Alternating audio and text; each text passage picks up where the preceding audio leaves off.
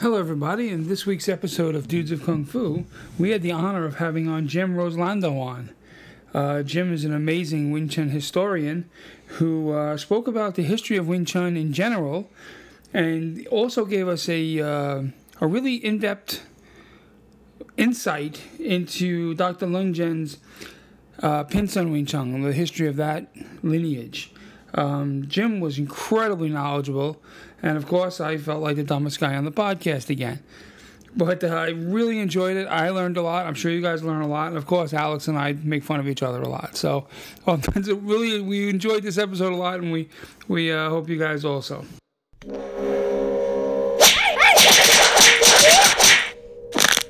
Dudes of Kung Fu. Hey, everybody, and welcome to season two, episode six of Dudes of Kung Fu. Yes, welcome back, man. We are back and better than ever. I hope you're doing well, Alex. How you been, brother? Pretty good. Busy as always, you know, doing the Kung Fu hustle. By the way, I have a new hashtag for you guys. If you want to follow anything that I do, it's hashtag Kung Fu Genius. Kung Fu Genius. Yes, okay, because, uh, well, I'll have a chance to talk about this maybe on another podcast or another episode, but let's just say one of my former teachers claimed that I only learned for him from him for one week.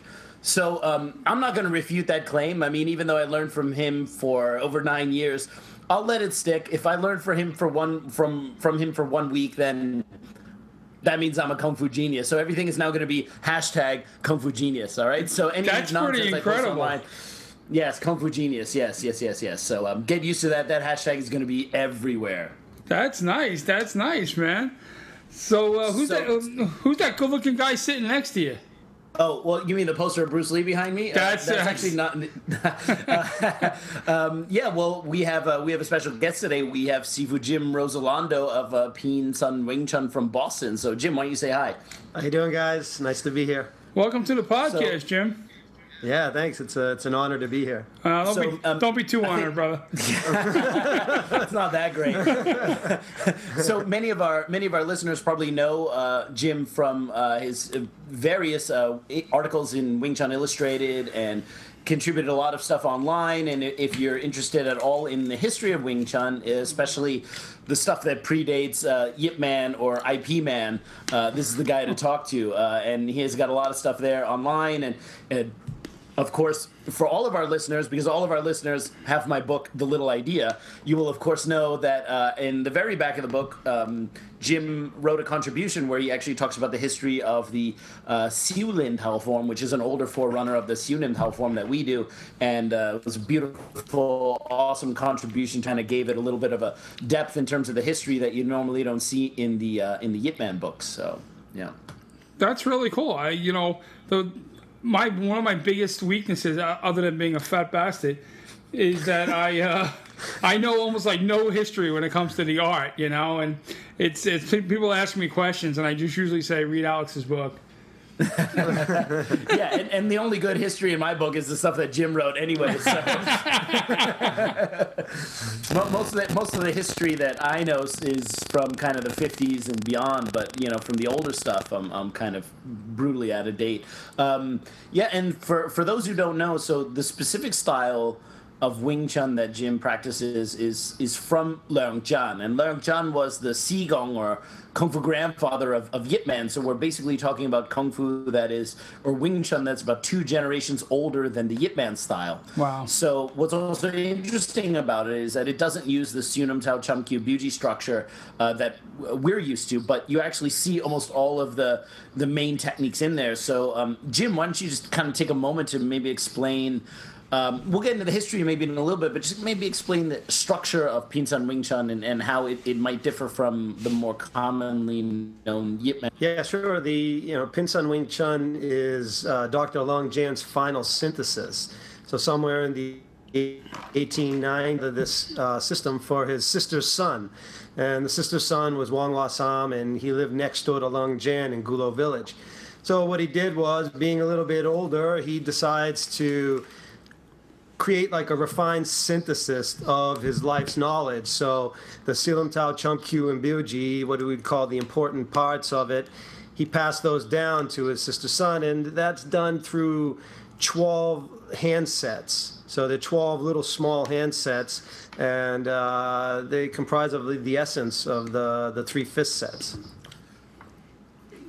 Wow, I, I you know I've never seen that, and that's pretty damn interesting. I It's, uh, it, it's really cool. When Jim got here uh, about an hour and a half ago, he gave a little demonstration to some of my instructors on the wooden dummy. And, and so basically, when he means handsets, he means like kind of very short combinations and single techniques. So we're not talking about 12 forms like the length Okay. of Sunum Tao or Chumkyu or whatever. They're like kind of 12 short sets. And you essentially, at least as far as I understood, you do do things solo. You do them with a partner and Chisao on a wooden dummy. Is that is that kind of an accurate representation? Yeah, each of, each of the handsets are just simple motions.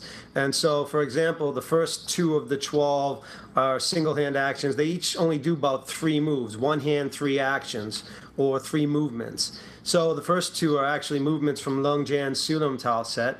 The second, uh, number three and four, are punching basics and then it actually goes into combinations that come from the Chumkyu and the Buji. So movements number five through nine are actually out of the Chumkyu, and the number 10, 11, and 12 are movements from the Buji. All these actions have been like maybe slightly tweaked a little bit by Dr. Lung Jan, but they still, if you saw them, you'd know, you know, they're movements from Chumkyu and Buji and the core of all Wing Chun. And uh, you practice them solo. You practice them with a partner. You have chisa that goes along with it, and then you have can apply them on the dummy as well. So it's uh, it's a little bit uh, simpler, I guess, way of training. You don't have to kind of learn longer forms. I guess it's if you were going to compare it to like you're a Jeet Kune Do practitioner, so you know you it would be I guess a little bit more conceptually on the idea of a refined system, but it's it's just straight up Wing Chun, and uh, it's a really nice art. I like that. That sounds nice. It sounds like you have a passion for it.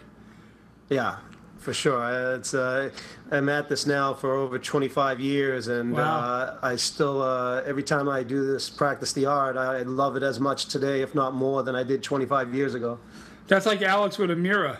Every time Alex, look, every time Alex looks in a mirror, it's just like, it's like he just loves it more than the day before. It's amazing. It's you know, Well, can, can, can you blame him, man? I mean, seriously. um, J- Jim, before before you did Pinsan Wing Chun, you actually have a background in kind of more conventional Yip Man Wing Chun. Is that correct? Yeah, so you know, I, I started around 1989, and actually, it was uh, there was a local school, a Moyat had a student named Lee Moy Shan. Sure. And up in Boston, he had a student named David Robinson. So for just for a short period, I was at that club, and then uh, it wasn't as open too often, so I ended up going down the street to a s- school that my my current teacher, he had some former students were running it, and I spent about a year there. They called it turning style, but it was a, you know a little bit, a little bit. It was similar to what my teacher did, just a little bit different. You know, not much. And uh, after that, I kind of did bounced around the Yip Man style again for about 12, 10 years. And then uh, I used to drive to New York for about two and a half years every other weekend to train the Buddha Hand Wing Chun, the Fut Sao. And uh, yeah, I ended up kind of lucky. I've uh, bounced around a little bit. who did you train Buddha hand with? If you don't mind me Oh. asking. Yeah, Santo Barbales. He was uh, he started with Henry Leung around 1974 through 1976. Then he took a break and he trained with Henry Leung from 1980 to 92. And so he's uh, he was one of his. Uh, I consider him to be like one of his gatekeeper. If you went into his house, above the sofa, you'd see Henry Leung's staff and all sorts of stuff. Right, right, Uh, right. he's a he's a real kung fu junkie.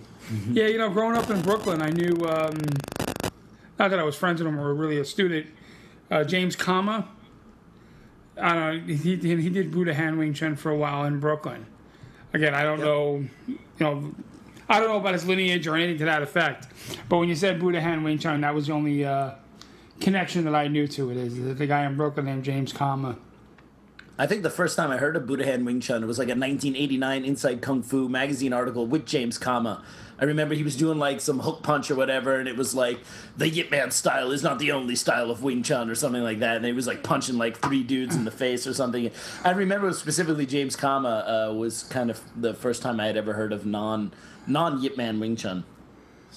That's cool. Yeah, which I guess uh, you know a lot, a lot of people don't really know. And now, even when it comes to Yip Man Wing Chun, a lot of people think Yip Man is Donnie Yen anyway. So even even Yip Man Wing Chun is, is, is, is quite quite obscure these days as well. This is really true. This is so true. Uh, so, um, how would you compare the uh, Buddha Hand Wing Chun to the Pinsan Wing Chun from, let's say, uh, historical background? So, where where would they have a com- common ancestor? Where where would they have come together? Uh, it's a bit of a controversial subject, you know. Oh, of course, Uh, perfect. and so, you know, I kind of never agreed with uh, Santo and I never really agreed on the origins and things like that. But uh, you know, my, my personal feeling may be different than what the uh, what's promoted. Uh, so, uh, the, for me, it's uh, you know, it's Henry Leung was a brilliant guy, and I actually that's where I met Santo was at Henry Leung's uh, herbal clinic on Elizabeth Street and uh, or Mott Street in Chinatown back then, and uh, but it's. Uh, the story is a little bit different. It's uh, for me. It's just uh, Henry Leung was a brilliant guy, and I think uh, maybe uh, represents his uh, his own kung fu. That's a nice way of saying it. Yeah. So, so I, I have I have a question because this, this has been kind of a bit of a. So now that we've decided to go into controversial topics anyway, um, Uh-oh. basically th- there's a well, I, I don't consider any of this stuff controversial, but but people people like to get butthurt about all sorts of weird stuff. Um, so basically, the story is that when, when it comes to um, Chisao in Chisao in the Yip Man Wing Chun style. Uh, we, we have we have as everyone knows in in Yip Man Wing Chun, Wing Chun style we have Pun Sao, sometimes called Lok Sao, the, the basic rotating rotating hands exercise, which is like the iconic exercise. Now, um, from what I understand, Leung Chan didn't have Pun Sao kind of necessarily in the same way Yip Man did it, and certainly not in the Pinsan style. And then there's even some, I guess, conjecture or whatever that Chanhua Sun, which was Yip Man Sifu, did not have Pun Sao. Yet somehow Pun Sao managed to make its way into the Yip Man style. And there are some people who believe that that may uh, be because of some kind of Yun Kei San influence or whatever. So, um, knowing that you have a lot more exposure to the non Wing Chun styles that I do, do you have any any comment or opinion on, on the origins of Pun Sao in, in how it could end up in the Yip Man Wing Chun system wh- when even within his Man Sigong didn't necessarily have the Pun Sao exercise in the same way we have it. Do you, do you know anything about that? Yeah, well, I, I, I tend to think that uh, the Punsao maybe came around, uh, what everybody regards today as Luk Sao, Chi Sao, and Punsao, it might have came around a little bit later in the history of Wing Chun. During Lung Jan's time, Lung Jan would have learned around 1841 in the 1840s. And during this time period and his Wing Chun, they didn't seem to have this platform of Chi Sao. So it wasn't so different. The terms might have been the same, but mostly back then they would call them Yun Sao, Chi Sao, or the Pun Sao, the circling. So instead of just rolling to the three points, it circled all the way around the wrist. And so, yeah, it's it's similar, but a little bit different flow to it. And uh, reason why some of the uh, Foshan styles have it, what most people sometimes call the Yun effect. Uh, Yun Yun Kei San and uh, Yun Chai Wan and uh, some of these other guys, they're all working out with other people. Yip Man, Yun Kei San, Yu Choi, they're all buddies. And so, you know, most of the people that kind of like were from that group tend to preserve the Luk Sao. Uh, whereas some of the older groups might not preserve the Luk Sao. Like I mentioned just now about Yun Chai Wan. If you look at the Vietnam Wing Chun, they seem to not have the Luk Sao, whereas Yun Kei San has Luk Sao. So somewhere maybe in that era might have been when this was uh, developed, and it's just it's uh, it's as good as any Chi Sao there is. You know, all Chi Sao is almost the same. Yeah. Except Some for except for. JKD Chisao, that sucks. Sean's allowed to say that. We can't say that. I didn't say that. I didn't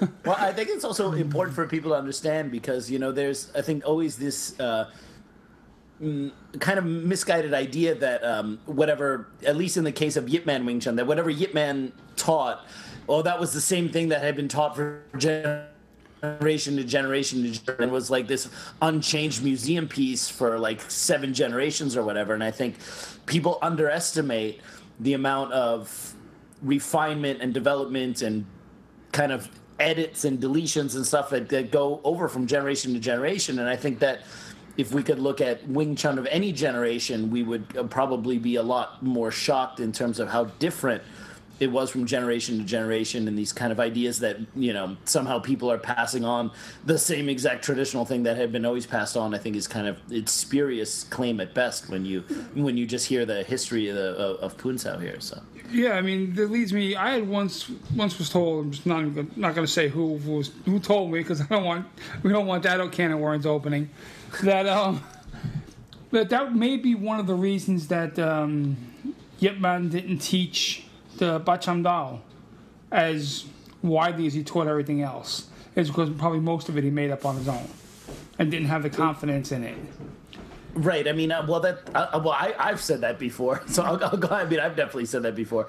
Um, yeah. I mean, I, I mean, it seems to make sense. There was no, there, there's no Bacham Do in the Leung Chan Wing Chun system. Is that correct? Yeah, there's. If you go back to the early generation, you'll see that it wasn't uh, in the 1840s. Well, if you look at the art, it was originally empty hand boxing, Right. and then somewhere in the 1840s, you know, they meet up with uh, another sect on the Red Boat, and there's a little exchange of information. So it goes from being empty hand to empty hand, maybe dummy and pole and then maybe through their affiliation with uh, the Small Knife Society or triads and things like that. Later on in maybe the 1850s, in comes the, the, the knives. You know, Wing Chun's been evolving since it was founded, and uh, it's every teacher has put their hand on it. Right, right, and, and, as well, and I guess and as well they should. I mean, everybody kind of tweaks it a little bit at some point to match what they do, right? I mean, I think the only pure one is Moyat lineage, right? I mean, that's. I'm just kidding. I'm sorry. I was just going to say that. I just- I just love to say that every once in a while to annoy Alex. It's just. But I, I actually just think it's funny because whenever he says that, I know he's when, whenever he starts going down that path, I know he's going to say it at some point. So No, it's, it- it's become almost the. It, it's become a thing, yeah. But uh, what the long pole? I know there's been talk. Again, I'm not a historian at all. Like so, in uh, Yip Man Wing Chun, as I've learned it, is the six and a half point pole, and of course, there's a half a dozen stories as to why there's six and a half point pole as opposed to three and a half point pole. And what what, what is it like in your system? Is there, and do you know why we're we're we we refer to a six and a half point pole as opposed to a three and a half point pole, which other lineages of Wing Chun do? well, the three and a half. The three and a half point pole is the uh, developed by Lung Jan in the 1890s in Gulo. So that's the Pinsun Wing Chun pole. It Oh, didn't okay. exi- it didn't it didn't exist before Lung Jan developed it. So you know when he when he it's six and a half point is the classical pole of the Wing Chun. Okay, so uh, but you do three and a half point. What, what's um, forgive me, I just don't know. Well, what what's the difference? Is it a completely different pole set? Is it is it just shorter and more refined? Is it you know if I was going to it's, look only, at it's only half the price. That's what. That's the it's difference. only half the price, but it's twice as good.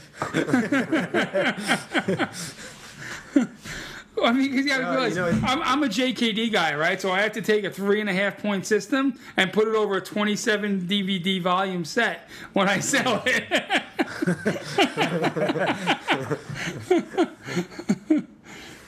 You know, it's not. It's really not. There's not too much difference. You know, when they used to.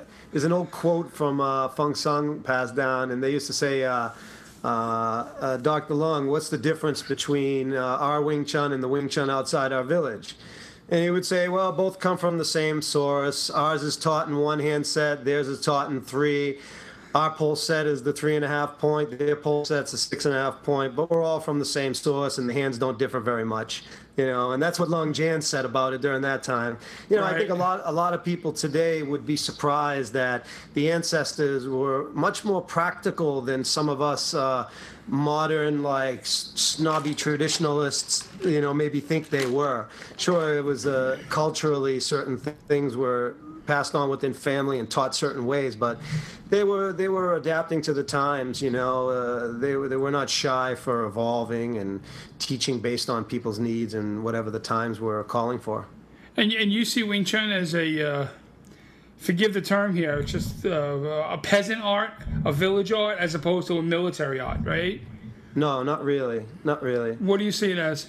Uh, I, I, see Wing Chun as an evolution of two giants of Chinese martial art and healing art technology, and, uh, and then evolving into the into the Wing Chun system. And so maybe going from you know if you if you listen to a lot of the stories passed down uh, by the ancestors and by each lineage there's a lot of continuity to these stories. And so you know granted some of it's symbolism but a lot of it holds holds a lot of water when you actually look into it. So if you say okay originally it was this long internal system that was maybe took a little bit too long to learn because it was deeply internal and then it they turned it into the three fist sets and focused a little bit more on fighting and stuff like that well, there's a lot of truth to that, you know, and so I look at it as maybe going from an art that was a fusion of maybe Fujian and Emei, which kind of created this new natural state boxing for a Southern Fist, and then it evolves into what we call today as Wing Chun, you know, and so uh, it, it's a brilliant system, and it's. Uh, um, it's really it's it's a lifetime worth of study. I don't regard it as a uh, something that's just some village, you know, village kung fu that you know just for a little quickie self defense. Oh, okay, all right. That, thank you. That's that's interesting. I um again don't know that much about the history. But one of the things I've always said I want to try and do one day when I had an hour that I, I wanted to kill. I I would love to see if I can get the stamps for the name of each person in lineage going back as far po- as far back as possible. So like I have my Sifu stamp, and then I would like to get my Sifu Sifu my Sigong's Moyat stamp, and then Yip Man stamp, and then see how far in a verifiable form the the the stamp for each person in the lineage going back. I think you can go back all the way to Yip Man. and then it would stop. Then you'd be like, hmm, well, did Leung Bik exist? Now, this is another interesting question, right? Because right, I was afraid to ask that. That's what.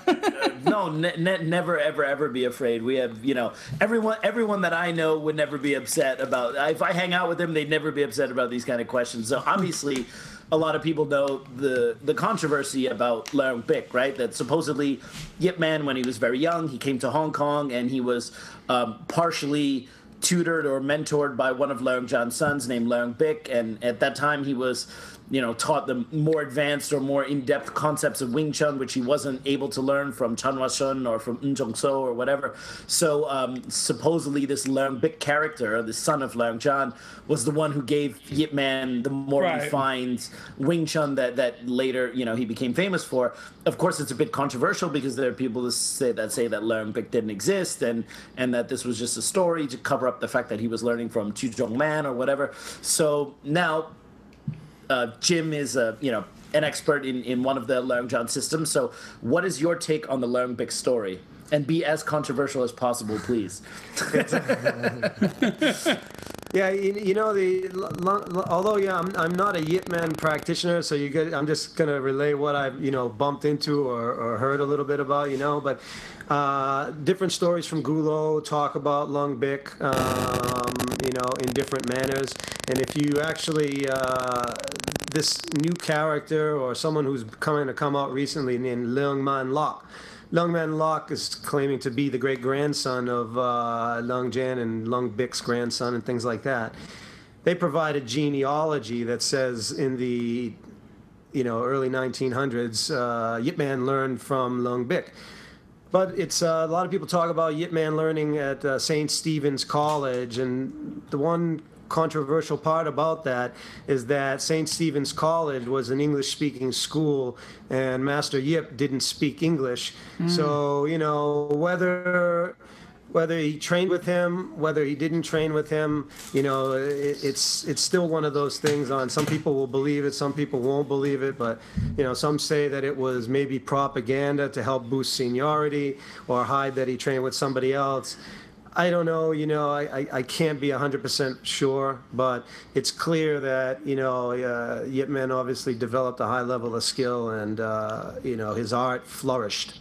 You know, so if he trained with Lung Bik or someone else, obviously his contribution to Wing Chun is, is phenomenal. That's uh, that's amazing. I know I had heard uh, there was um, a, a, a book that uh, more than one book that referred to Lung Bik as one of uh, Yip Man Sifu's, and I know that I was told that that uh, particularly annoyed Moyat. That um, Moyat would say that if he did learn from Lung Bik, if that story is true, he would be more of a Sihing and should not ever be listed as um, Yip Man Sifu. Right, because uh, I mean, in traditional martial arts, you only have one sifu anyway, for the most part. So, you know, well, although that's the tradition, although that never seems to really hold or stick, even in the old days. they, they just use it to to uh, uh, if you ever go somewhere else, then they you know they say, oh, how dare you? You're an apostate. You have left your sifu. They they they seem to use it more for control than tradition sometimes, and and But you can come back for only ninety nine ninety five, right? that's right. I will teach you all the secrets for one week at hashtag Kung Fu Genius. so you bought you bought that certificate after a week, huh? Uh, no, you have to pay for it in advance. You don't get it after. You have to pay for it in advance. You do all the training, and then you have the final test where you have to jump over the building at the end. And when you do that, you get the uh, the certificates and the nine years worth of photos that you learned from somebody. And, and That's uh, awesome. yeah, yeah, that's that's That's kinda awesome. how it works. See, in JKD, you could do that shit in a weekend. That's what's so refined about JKD. You Yeah, can buy not- you can buy a certificate after 48 hours. I mean, that's just you know. Yeah, we're not quite there yet. We need at least a whole week to become a qualified Wing Chun Sifu. We, Ah, we you have all the forms, so that's you know that's what does it. Yeah, and you, yeah, yeah, it takes all that time just to whittle down the long pole from a telephone pole. Sure, so. sure, sure. oh, there's another. Uh, there's another thing too. So now, since the Yip Man movie came out, and and obviously uh, the popularity of Yip Man and Wing Chun has has has risen quite a bit, including in mainland China. Since this time, there came out a photo that was supposedly of Leung Chan, and then there was another photo that was supposedly Leung Bik, right? Um, oddly enough, um, my Sigong Leung Ting seems to believe that photo is true, and he's normally extremely skeptical. Like if you show him anything, he's like, "That is bullshit." You know, everything is bullshit, right? So, but but I, I, I saw that in the latest edition of his Roots of Wing Chun book. He actually put that that that that photo of Leung Jan where he's like dressed in. It looks like he's almost like in, in some kind of royal garb or whatever.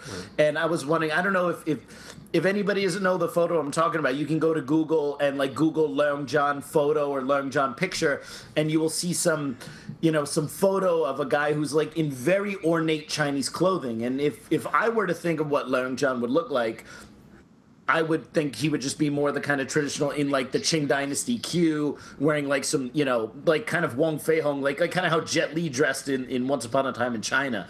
That's how I would imagine that Leung Jan would look like. But this guy was like totally decked out in the robes or whatever. Now, do you know anything about whether this could be a real photo or not? Yeah, I, you know, you have to. That's a big caveat emptor with that one. You know, the Qing official, the robe that the guy's wearing in that photo. Yeah, you see that photo right there? Yes, that's the photo. Do you have that? Oh, oh, I thought that was a frame that was just on your tablet, right? Yeah, I keep like, it. I keep it fucking framed in my kitchen, right? Yeah, I was, I was like, wait a minute. I mean, I like Wing Chun and all, but I'd, I'd have to move your picture first to do that. hey, uh, that's not the first time. That, one of my students apparently told me he has my photo in his bedroom, and I was just like, all right, man, that's just straight up creepy. But anyway, didn't, didn't want to take you off the whole Leung Jan thing. Go ahead, go ahead. So you, you know that photo it's become like mainstream and really popular, but not many people kind of know the actual history of that. And uh, I think it was in the early 2000s, the Foshan Museum was going to tear down Lung Jan's old house on uh, Hinsing Fong in Foshan. And so the Long family, or a member of the Long family named uh, Miss Leong Yatno, she told the museum, well, look, let's go to the house and let's see if there's anything of any value there before you tear it down. So uh, a couple of people plus a bunch of staff from the museum, they make their way over to Lung Jan's old house. They go through the house, and the only thing they find in there is a dust uh, broom, a couple of medicine bottles that were empty, and a few uh, photographs that were eaten by termites. So now, picture this. A bunch of people go to a house that's been empty probably for, you know, 75, 100 years, and that's all they find together. Now, one person, this uh, one gentleman says, the guy who claims to find this photo, he decides to go back on his own to see if they miss any. So he goes and he finds a roll that's of a, a guy in this Qing official uniform, and he says, "I found it." this is the Lung Jan photo. Granted, this photo, you know, it wasn't in the house when the whole team of people went there. It doesn't say Lung Jan on the photo. And Lung Jan was not a Qing official. Okay? So a, couple of people that try to debate that it's legit, they say, well, if you go to Lung Jan's house in Gulo, there's a few chops on the wall that show that somebody passed the civil service exam. And they say, well, look, he he, he could have passed the civil service exam, and this is why he's wearing a, wearing that high official robe. But that house was set up by the Gulo government in 1990, and it was just bare empty when they set it up. So everything in that house, nothing belongs to was from Leung Jan, and I didn't even find that out till a little bit later. I actually thought the wooden dummy was Leung Jan's, and none of it is. It's all just stuff that they put there later from the the government as a tourist attraction. Right. So that photo of the Qing official you know, I, I personally don't believe it. Uh, but if you, it, it, there's a photo that's out. There's two more photos. So this this subject we're talking about, I actually did an article this month, uh, this next uh, Wing Chun Illustrated, and I put the three photos and tell a little bit about the history of them. But there's another photo that's passed down from the Chan Wah Shun family in a small museum in uh, Shunde, uh, Foshan, and a photo that's passed down by a gentleman named Lung Man Lok. And uh, I originally thought the Lung Man Lok photo was uh, a scam like the other photo, but something in my gut tells me that deserves a little bit more research and someone should try to interview him and uh, get a little bit closer to him because it's quite possible it may be real but because it's attached to like a controversial lineage uh, maybe i'm like uh, not giving it the water it should be yeah, so i hope somebody actually gets there. They declined. I, I, I contacted them and he declined an interview with me and because uh, the this Lung Man Lok and his father although they claim to be the Lung family neither of them practice Wing Chun, and neither of them want anything. They didn't want anything to do with Wing Chun, you know. So Wing Chun people. Oh, so, did, did, you did, did you tell them you're going to be on Dudes of Kung Fu? Because that shit'll open doors for you, man. I, I, I should have. Maybe uh, maybe I'll send a letter. I'll send a letter. Feel free to drop Alex's name because he is hashtag Kung Fu genius. Kung Fu genius. Yes. yes. Yes. Yes. Absolutely. Wow, that, that that's really interesting. Um, so yeah, I would I, I it would be really great if, if somebody went in there with the teeth to actually go in and find out whether these things were, were true or not, because a lot of people have questions about that stuff, and, and I think that. Um, there's definitely some things that, that, I think we'll never find out, but I, I think there are still some things that we could still that, that are still researchable even at this time before it's too late. If if there was one thing, let's say if you could go to China now with with um, full fully financially back to do whatever the hell you want to do in China, research whatever whatever you want. What what would you go now and, and, and look to do? Like what would be what's the main thing you would like you'd want to be able to research right now, given what's out there? Yeah, well, I'd probably try to locate some of the Long family, but I'd also like to spend a little bit more time with the uh, the head of the Gulo family. His name is uh, Feng Dat. Fong Dat was the son, the eldest son of Fong Min. Fong Yi Min was the first disciple of Leung Jan's sister's son, Wong Wah Sam. So if I could spend some time with him and uh, research, you know, from the you know let's say 19, uh, 1901 to now that would be fascinating but i'd also like to spend some time going through southern china and trying to find the lung family because the lung family was quite prominent and they but they're all but vanished you know mm-hmm. and so there's traces of them in vietnam and there's some traces of them in thing but in uh, southern china but according to the Gulo government, a lot of them had relocated. Some went to Europe, some went to other places, Australia, and different things like that. So the family kind of, you know, went its own direction. And uh, but I really would like to get in touch with some of them. But even then, it would be, uh, you know, unless there was continuity to like the tradition. There's, you know, sometimes it's a lot of doors you knock on that you know you don't get much out of. But I would like to spend some time trying to locate the actual family it's got to be a really daunting task to look into uh, Wing Chun history. I mean, just for, I guess for several reasons, you know, the language, the, the you know language differences. I look at you know Jeet Kune Do. We, we can't keep tra- can't keep track of you know what the hell happened in 1975. You know, like it's like you can't find three guys to agree what happened when Bruce Lee opened up a school in 1968. Who did what? You know, I can only imagine trying to research something you know 100 years old, 150 years old, it's got to it's got to be incredibly tough and time consuming. It's a big headache, you know, especially because a lot of people that just want to train martial art, they don't care about that. So, if you know a lot of a lot of the stuff that gets passed down is word of mouth, um, you know, and some you know oral tradition is the norm.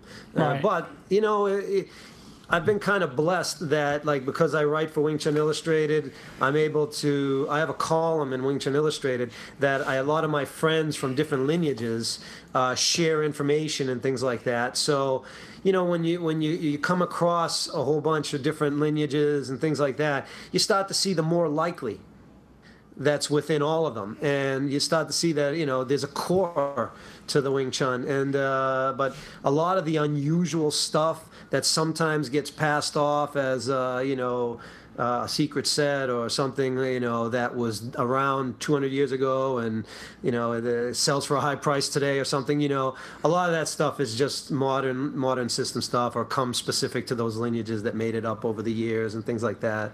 You know the core of the wing chun really is not so different between Well, lineages It seems it seems like you know that didn't that didn't even that didn't end back 150 years ago, right? There's I'm not going to say who, but I mean, it seems like there's people back in 1970s that made shit up and about Wing Chun, right? I mean, that's just it seems like to be pretty common these days. yeah it, it's common uh, with almost any art Right? Yeah. No, this is true. This is true. It's uh, this is very true. Yeah. So uh, in, anyway, now now that we have like kind of the basic history of the Leung Jan style, I want Jim to just maybe talk about one more thing. He briefly touched upon it before, which is about not just like the the Leung Jan style, which he does, but the origin of Wing Chun altogether, because he had mentioned about the long form uh, Siu Lin Tao set, which was later then you know broken down into the three hand forms that we know. Um, there's obviously been you know all the uh, legends about the the tiger and the crane and the nun and all this kind of stuff or whatever. So uh, based on what what you've studied about the the Siu Lin Tao form and and the white crane and the the Emei and that kind of stuff. So um, of course it's difficult because we don't know. It's all spec everything. But what is that kind of more commonly accepted or understood kind of newer theory about the history of how Wing Chun was developed um, before it was called Wing Chun? Like, can you talk about the Siu Lin Tao form a little bit and, and what that is and how that came to be and so on and so forth? and and um, before you and before you go on, if you can in your talk, is there do you believe to to be any real connection to uh, Shaolin? uh, no not really All right. Well, that's all I'm going to say about that. Oh, my god! Shit, let me cancel that trip I was going to take. Yeah, and certainly has no connection to that place called the Shaolin Temple nowadays, which I famously said on Twitter. It's one of my most retweeted tweets. The Shaolin Temple in China is faker than four stripe Adidas, and that, that went over really well. They'll, uh, you know, obviously. If we're talking about Southern Kung Fu, we're talking about a supposed Southern Shaolin Temple anyway, which uh, is highly suspicious anyway in terms of its origins or whatever. But yeah, uh, yeah, if you'd go ahead and kind of uh, talk a little bit about what, what, what those revelations are about the history. Yeah, so you know, if you uh, if you look at the history from the Yun family and you look at the history from the Cho family, they all talk about a guy named Miao Shun who fused his own knowledge with uh, Ng Mui's White Crane, and uh, to create some kind of new hybrid. right? And this art was passed down to a rebel named uh, Yim Yi, and who obviously was the legendary dad of uh, Yim Wing Chun. And uh, the Cho family art is a fascinating art because it's the one long form. It's a one long silam tao that has four sections. And this form has this kyun kit or poetry that uh, guides the set. And if you see the poetry or you were to go through it, it's, uh, it's deeply internal. It's, it's very, very specific and, and deeply internal. Um, Can you explain for a moment because the form is called Siu Lin Tao, which is actually the lin means to practice. Practice. Whereas in the Yip Man style, we use the we use the term nim or lim, which means idea. So the name is similar, but it's different. So when he talks about a Siu Lin Tao long form set, he's not necessarily talking about what we think in terms of the the Yip Man Siu Tao. Uh, it, it's actually a form you said has four sections. The first part you're kind of standing like you do in the yeah. traditional Tao, but then you have other parts of the form where you're turning and shifting and moving closer to what we're doing in Chum Kiu. So we're talking about one really long set that almost encompasses what we have in our three forms to a certain degree. So just for people who might not know. Yeah, so if you were to look at the, the long form, you'd see that the first part of it is very similar to all Siu Tao forms. It's, it's very similar to it. And then if you looked at part two, although technically arranged a little differently, it uses a sort of torquing similar to Chum Kiu. And if you were to look at the third section of it, or part three of it, you're talking about a different sort of torque that was more similar to Biuji. And the fourth section has like footwork and things like that. So it's like one long form uh, called Siu Lin Tao, and it's at least as long as uh, the three fifth sets combined. Wow. So originally, th- this was essentially the first First generation. the, yeah, the first generation was created. This the the style was not called Wing Chun at the time that this form was around, right? Basically, you just had your Siu Lin Tao form, and that was the Kung Fu, right? It didn't even have a name, right? That was it. It was uh, one long form, and there's legends that Miao Shun on his deathbed told Yim Yi that the Kung Fu I taught you wasn't Crane, it was my own creation, and so this art later evolved and became Wing Chun and uh, but it's essentially the art of Tao. There wasn't uh, there was no name to it back then. It was just one long form. Yeah. And and then the the story about how this long, relatively internal Tao set then got divided into Siu Tao Biuji. This would have happened what like in the 1850s. Like what what's the kind of I mean, whether it's true or not, what's what's the kind of accepted story about how that form got changed into kind of more what we do nowadays? Okay, yeah. So you know, there was a uh, somewhere somewhere in the mid mid to late 1830s. Uh, Leung Bak Lao taught uh, his godson named uh, Leung Long Guai. And Leung Long Guai was regarded as like a little bit of a rebel figure, and he was affiliated with the Cantonese opera and things like that. And so Leung Long Guai teaches a gentleman named Wong Wabo. And so this was somewhere around 1839, 1840 maybe. Wong Wabo, uh, more likely, he reorganizes the one long form into the three fifth sets. Uh, for what reason, you know, you'd have to ask exact Wong Wabo, but uh, you know the. Why'd common, you do that? the com the common theory is is that uh, the focus went from uh, internal cultivation to uh, fighting oriented art, something that might have been a little bit more geared towards fist fighting, and uh, so you know they like I said earlier, they they were practical. The ancestors are practical, you know, and um, they weren't against altering or modifying or cross training. If you look at Wong Wabo, Wong Wabo was the student of Leung Long Guai, and he had learned the Wing Chun from him or that long form from him. But uh, Wong Wabo, his training partner was Lung Yi Tai, and Lung Yi Tai was from the Jixin sect, and so there was an interaction with uh, kung fu. They shared knowledge with each other, and uh, it was probably a good time period for uh, and for them to develop something. And that's supposedly with the, the Jixim influence is supposedly where the pole and the dummy came into yeah, Wing yeah, Chun, right? Yeah, Jixim art is known for Lok Din Bung Guan and the Chong, and uh, but it, it's uh, the Lok Din Bung Guan is significantly longer. You know, so you the, the form or the pole itself. The the the form. Oh, okay. Yeah. So if you you can tell that Wing Chun people, although they adopted and trained with other arts, they were still Wing Chun purists at heart. In other words, they weren't looking for. Uh, they didn't need like you know a hundred move set. You know, the you know small set is covers all the possible angles and strokes, and uh, hit the body the way it needed to do it. Wow, this is really this is like this is going to church for me because I didn't. I, I'm not gonna lie. I don't. I don't know any of this. I can sit here and just listen to you talk like this all day. This is awesome. Yeah, now you have kind of a glimpse into my world. It's like when I met Jim, I was like, "Well, this is really cool. We need to hang out more often because yeah, this really, like, this is." And also, what's interesting is that um, uh, there are very few people um, first of all, that have Jim's level of knowledge and depth of knowledge. And of course, the great thing about Jim is like anybody who really knows what they're talking about also will tell you the limits of their knowledge. Like you notice throughout this conversation, if there's something Jim doesn't know, you always need to be somewhat skeptical of the people who are like, "Oh no, let me tell you how it was," and like Right. they're very, very sure that everything they're telling you is the gospel truth or whatever. But you, whether you have people who are somewhat full of BS or people who really know what they're talking about, there's really only a limited number of people, certainly in North America, but even in the whole world, who know anything about anything even outside their own lineage you know like to be able to discuss uh, with the best data that we have what what might have happened. So i mean this stuff's totally totally fascinating to me. And this is one of the reasons why i wanted to make sure that jim's contribution was in my book because i didn't want it to just be another yip man wing chun f- book without letting that audience see something that they would otherwise not be exposed to so yeah it's really great So, Jim, do you have any books or videos or?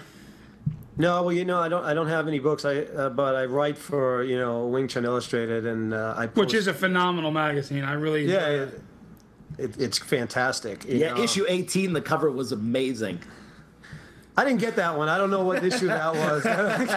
You know, because it's funny. Mine goes from 17 to 19. I didn't get that. yeah, maybe you weren't cool. Maybe they didn't sell it to you because you weren't cool enough. I don't know.